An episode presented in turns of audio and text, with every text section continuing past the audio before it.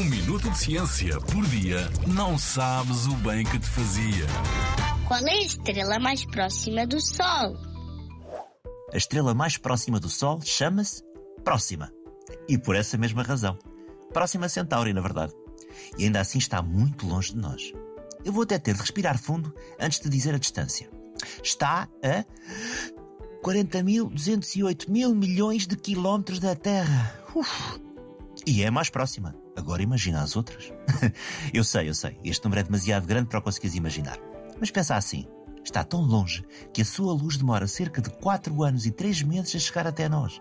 Ou seja, estamos a olhar para o seu passado. Porque aqui da Terra viemos com uma próxima era há 4 anos e 3 meses. Incrível, não achas? Outra coisa incrível é que pertence a um sistema formado por 3 estrelas, chamado Alpha Centauri. E elas rodam à volta umas das outras. E a Próxima Centauri é a menos brilhante das 3. As outras duas, chamadas Alpha Centauri A e Alpha Centauri B, estão mais próximas entre si. Próximas, lá estão. E sabes que mais?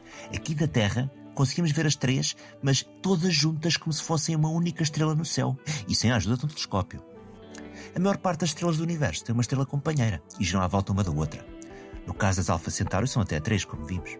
Já o nosso Sol é uma exceção. Está sozinha. Mas ainda bem que é assim, senão corríamos o risco de sofrer muito com o calor no verão.